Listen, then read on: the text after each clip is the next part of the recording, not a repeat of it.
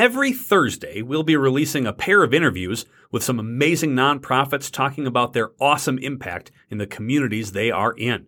We'll talk about some challenges they've faced and chat about their best tips and tricks that might just help your organization do good better. Hey, enjoy these mini episodes of inspiration that make a major difference in the lives of those served by these incredible nonprofits. Hey, you busy fundraiser. Yeah, you. Listen, I know you're busy planning an event and you shouldn't have to worry about what software you're using for events and online giving and peer to peer fundraising and auctions and mobile bidding and text to give. It's all at one cause onecause.com. Listen, I've been using OneCause for a long time with clients all over. It's designed for busy fundraisers. It's intuitive. It's a powerful fundraising solution for your next event and you should be using it. Go to onecause.com. They're a sponsor of the show. They're amazing. They're awesome. And there's free resources galore at onecause.com. Check them out today. Hey, did you just have a meeting with a donor and they told you something really, really important and you have no place to put it except for like maybe an Excel spreadsheet or I don't know, a random piece of paper in your office? Go to donordock.com. Get a CRM system that works. Get a donor database system that works. Get something that gives you beautiful reports and beautiful dashboards that even your crankiest board member will love. Go to donordock.com, use the code word do good better at checkout and get a month free. donordock.com. Choosing a partner to help you achieve success in your business or personal finances is a big decision. You need a devoted advisor who's experienced and attentive and invested in helping you accomplish your goals. Hey, you know what that sounds like? Brady Martz. Brady Martz knows that you got a lot of options to choose from, but we're confident that Brady Martz is the right accounting firm for you. They got more than a half a century of experience making every day count through tax, accounting, audit, and business advisory services. So, Contact Brady Martz to learn more about their unique solutions that they can provide you and your nonprofit. Your organization is awesome, but sometimes you want to be even awesomer. It's time to get your fundraising on with your host, fundraising expert and author, Patrick Kirby. Hey, everybody, welcome to the official Do Good Better podcast. I'm your host, Patrick Kirby. And of course, we talk with people who are going to help our small and medium sized nonprofits do good better. Most of the times, the people who can actually help us do good better are leaders of small and medium sized nonprofits. I got a great one for you today. I'd like to welcome Stacy Schaffer. She's the uh, founder and executive director of the 318 Project. Stacy, welcome to the official Do Good Better podcast. Thank you for having me. Very excited to chat today. And as with uh, some people who are kind of maybe flipping through iTunes and Spotify or maybe even YouTube, they're like, well, this sounds very interesting, but they might not know all the details of what the 318 project is. So, if you would, to kind of kick us off here, would you give us a 5,000 foot view of who you are, what you do, and why we're talking today? Absolutely. So, we are a nonprofit that works to prevent human trafficking in North Dakota.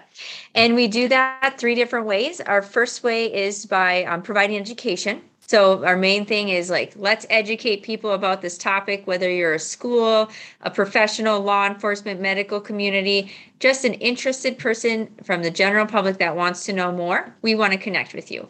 We also have something called our Survivor Mentorship Program, where we work with adult survivors of human trafficking. So these individuals are usually referred to us after they've gone through some type of rehabilitation program, but then want to reach their next goals. Maybe they want to be a survivor leader, maybe they want to go to school, or maybe honestly, they just need help going to the grocery store those are the types of things we are going to mentor them through. And then finally, we have our Bravery Backpack program, which came about um, where law enforcement sometimes they have to arrest a parent or guardian in the middle of the night. And then we have these kids that are waiting for placement. So they asked us, could you put together a backpack of essential items and just um, activity books, things like that, that we could give to the kids that we work with? So that program is geared for ages 2 to 12. So, in a nutshell, that's the work that we do. It's fantastic. I think, um, and again, um, what amazing work that you do. I think it's always very uncomfortable to acknowledge the fact that this exists within our state. It is not something that we talk about freely. It's not something that uh, you know, human trafficking. That, that must be something in the third world country. That doesn't happen in our neighborhood. Um, how prevalent is this? How um, how has the response been as you go out and educate uh, this area about human trafficking here?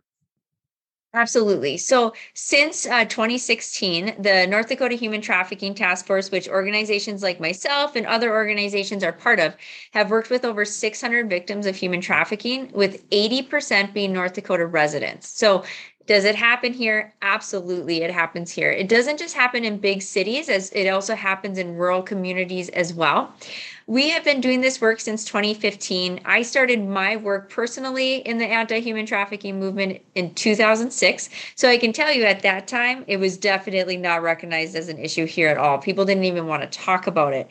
Since 2015, though, and going into 2022 here, people seem more receptive to the fact that we have to have a conversation about it because things like social media um, tie closely into this as well. So we can't continue to ignore it. Technology, it can be a real really great thing. It can also be a not a great thing if it's not utilized the proper way. And knowing that, like, we have to have these conversations. Otherwise, the crime just continues to uh, grow.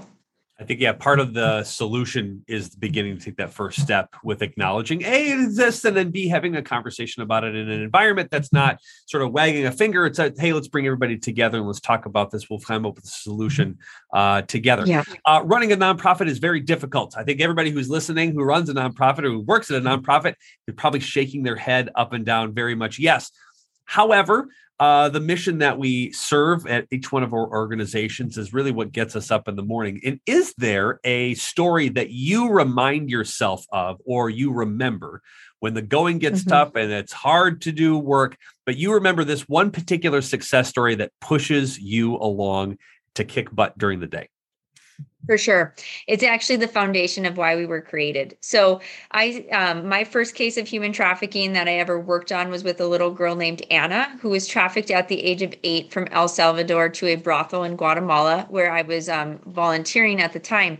And um, while she was in that brothel, she was repeatedly sexually abused over and over again. Now, regardless of who you are or what your age is, that's going to be a traumatic event. Um, fortunately, we were able to intervene and bring her back to the shelter we were I was working at at the time and provide her with services. So, a lot of people see Anna's story as a story of tragedy, but to me, it's always been a story of success because she survived to share her story and she's actually doing pretty well today. So, she's my inspiration and motivation for why 31:8 Project exists. That's so that's that's what keeps me going is just remembering Anna. I love it, and you probably, like the rest of the nonprofit world, uh, sort of experience a whole bunch of uh, ups and downs, uh, if you will. Is there a particular um, sort of uh, struggle or or thing that you just were kind of just like, wow, that came out of nowhere? And how have you sort of ex- uh, sort of succeeded or overcome a challenge at the 31-8 project? Mm-hmm. Yeah. The thing, as you've said, I mean, earlier, there's a lot of things that go into running a nonprofit.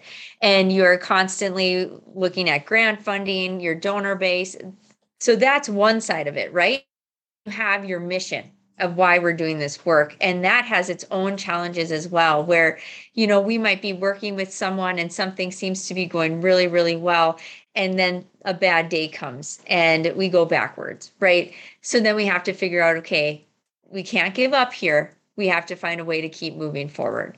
So it's a balance of not only like how do we make sure we sustain and we're doing the right things and we're staying in our lanes, but at the same time, making sure that we're appropriately representing the individuals that we work with. So I think it's a balance of trying to figure that out and making sure that we're doing the best to our ability to make sure that we're we're following our mission.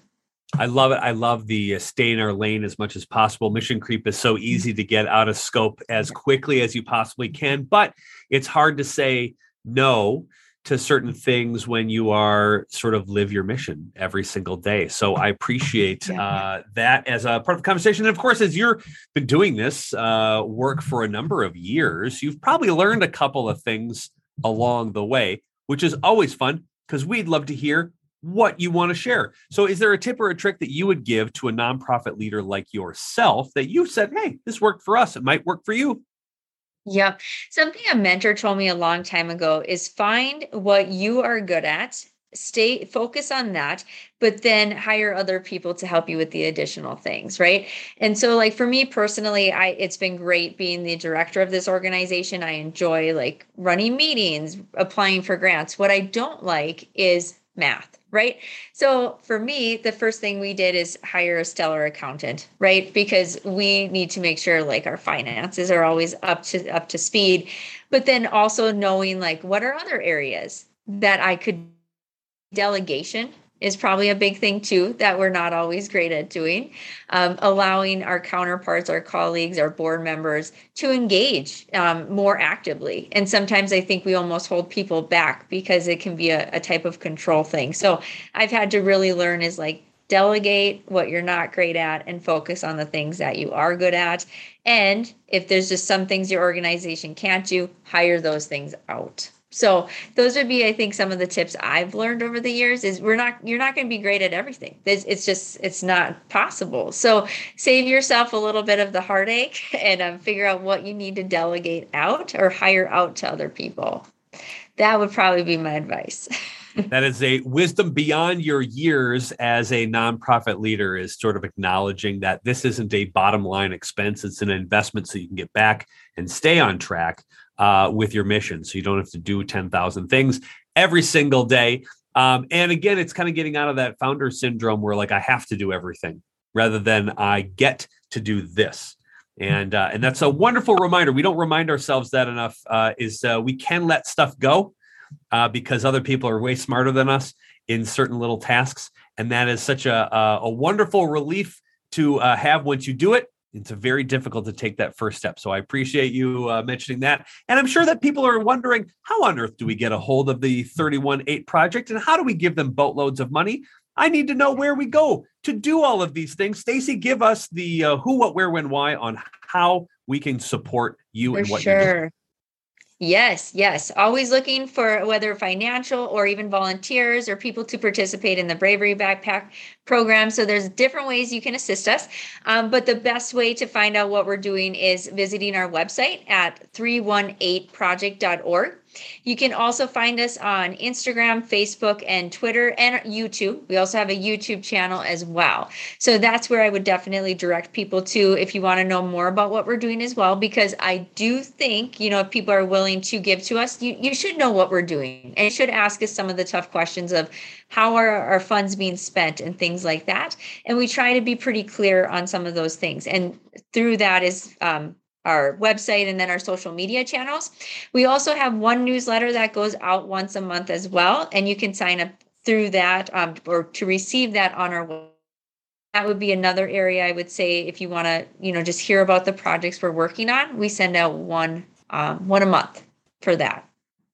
It's not a lot of emails in your inbox, so I think everybody should sign up for that. We'll have every link down in our show notes. And while you're clicking around, by the way, click and subscribe to this podcast because this is the type of guests we get. This is the kind of cool thing you get to learn uh, by uh, signing up on like, iTunes and then give us a five star review while you're at it. And then immediately go back to the show notes and click on the 31:8 project links below and uh, give as generously as you possibly can because they're doing amazing work thank uh, thank you so much uh, for what you do. I think bringing a lot of this to light is not easy work.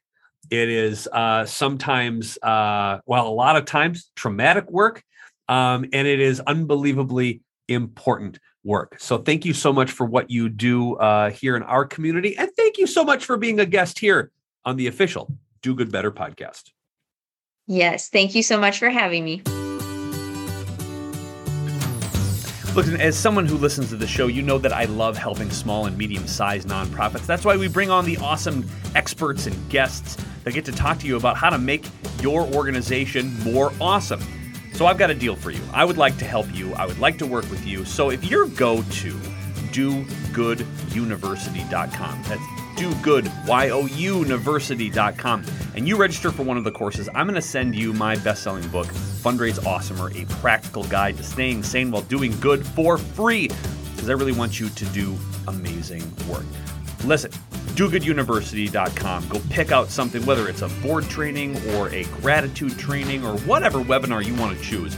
Um, use the promo code podcast, take 25% off of anything that you purchase, and I'm going to throw in a book as well because I want you to do awesome. I want you to do awesomer, and I want you to do good better. Go to dogoodyouniversity.com today.